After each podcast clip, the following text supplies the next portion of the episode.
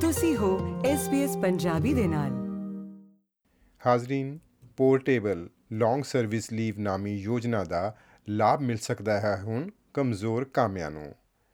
ਨਵੇਂ ਲਾਗੂ ਕੀਤੇ ਕਾਨੂੰਨਾਂ ਤੋਂ ਉਹਨਾਂ ਕਮਜ਼ੋਰ ਕਾਮਿਆਂ ਨੂੰ ਲਾਭ ਮਿਲ ਸਕਦਾ ਹੈ, ਜੋ ਕਿ ਘੱਟ ਤਨਖਾਹ ਅਤੇ ਥੋੜੇ ਸਮੇਂ ਲਈ ਮਿਲਣ ਵਾਲੇ ਕੰਮ ਹੀ ਕਰਦੇ ਹਨ, ਕਿਉਂਕਿ ਹੁਣ ਉਹ ਆਪਣੀ ਲੰਬੀ ਛੁੱਟੀ ਨੂੰ ਅਲੱਗ-ਅਲੱਗ ਰੋਜ਼ਗਾਰਦਾਤਾਵਾਂ ਵਿਚਕਾਰ ਤਬਦੀਲ ਕਰ ਸਕਣ ਦੇ ਯੋਗ ਹੋ ਗਏ ਹਨ। ਲੋ ਇਸ ਬਾਰੇ ਹੋਰ ਜਾਣਕਾਰੀ ਪੇਸ਼ ਹੈ ਐਮਪੀ ਸਿੰਘ ਕੋਲੋਂ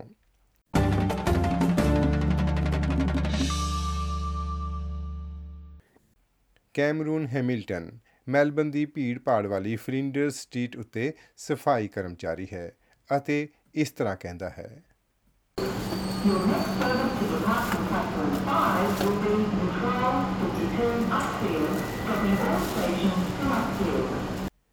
ਇਸ 52 ਸਾਲਾਂ ਦੇ ਵਿਅਕਤੀ ਨੇ ਪਿਛਲੇ ਸਾਲਾਂ ਦੌਰਾਨ ਕਈ ਰੁਜ਼ਗਾਰਦਾਤਾਵਾਂ ਕੋਲ ਕੰਮ ਕੀਤਾ ਸੀ, ਪਰ ਉਹ ਆਪਣੀ ਲੌਂਗ ਸਰਵਿਸ ਲੀਵ ਨੂੰ ਜੋੜ ਨਹੀਂ ਸੀ ਸਕਿਆ। ਪਰ ਹੁਣ ਇਸ ਨਵੀਂ ਲਾਭ ਦੇਣ ਵਾਲੀ ਯੋਜਨਾ ਤਹਿਤ ਹਰ ਕੀਤੇ ਹੋਏ ਕੰਮ ਦਾ ਮੁਆਵਜ਼ਾ ਇਸ ਨੂੰ ਮਿਲ ਸਕੇਗਾ। ਵਿਕਟੋਰੀਆ ਦੇ ਖਜ਼ਾਨਚੀ ਟੀਮ ਫਾਲਾਸ ਇਸ ਯੋਜਨਾ ਦੀ ਸਫਲਤਾ ਇਸ ਤਰ੍ਹਾਂ ਨਾਲ ਬਿਆਨ ਕਰਦੇ ਹਨ After seven years of work in that industry, uh, you uh, have an entitlement to 6.1 weeks of uh, portable long service leave. Now, that's an entitlement that's been denied many workers in these industries, largely because of the uh, high mobility within the industry and indeed the uh, uh, nature of contract employment, which often associates with this industry.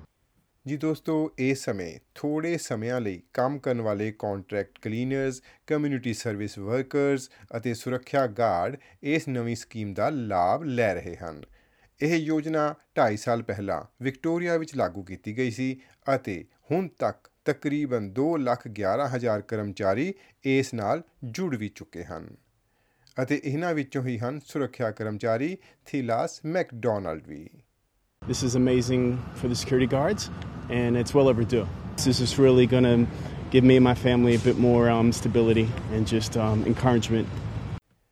Glenn Saunders ਜੋ ਕਿ national protective services ਨਾਮੀ company ਦੇ ਮਾਲਕ ਹਨ ਇਹਨਾਂ ਵਰਗੇ ਤਕਰੀਬਨ 2600 ਹੋਰ ਵਿਕਟੋਰੀਆ ਵਿਚਲੇ ਮਾਲਕਾਨ ਇਸ ਯੋਜਨਾ ਨੂੰ ਮਾਲੀ ਮਦਦ ਪਹੁੰਚਾ ਰਹੇ ਹਨ ਜੋ ਕਿ ਇੱਕ ਟੈਕਸ ਦੇ ਰੂਪ ਵਿੱਚ ਹੈ ਤਾਂ ਕਿ ਕਰਮਚਾਰੀ ਇੱਕ ਰੁਜ਼ਗਾਰਦਾਤਾ ਤੋਂ ਦੂਜੇ ਕੋਲ ਜਾਣ ਸਮੇਂ ਉਹਨਾਂ ਵੱਲੋਂ ਕੀਤੇ ਪਿਛਲੇ ਕੰਮਾਂ ਦਾ ਲਾਭ ਵੀ ਆਪਣੇ ਨਾਲ ਹੀ ਲੈ ਕੇ ਜਾ ਸਕਣ As an employer, I'm proud to say that we're part of the long, ser- portable long service leave and that we fully support the program and it's hugely beneficial to our, us as a business and the future of our survival in the industry as it is with the employees that we employ.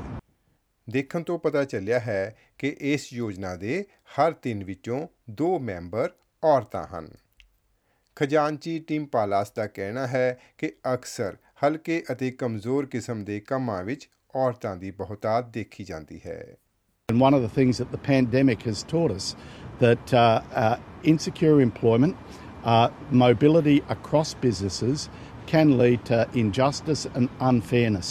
This is one small contribution that the government can make to ensure that workers get their entitlements and that businesses, particularly businesses that are keen to make sure that they have an attractive offering to stay in this industry, uh, to get the entitlements that every other worker expects, uh, are available to those workers. Victoria ਵਾਂਗ Queensland ਵਿੱਚ ਵੀ ਇੱਕ ਅਜਿਹੀ ਯੋਜਨਾ ਹੀ ਲਾਗੂ ਕੀਤੀ ਹੋਈ ਹੈ, ਜਿਸ ਦੁਆਰਾ ਜ਼ਿਆਦਾਤਰ ਇਮਾਰਤ ਉਸਾਰੀ ਵਾਲੇ ਕਾਮੇ ਆਪਣੀ ਲੰਬੀ ਨੌਕਰੀ ਵਾਲੇ ਲਾਭਾਂ ਨੂੰ ਹੁਣ ਸੰਭਾਲ ਪਾ ਰਹੇ ਹਨ।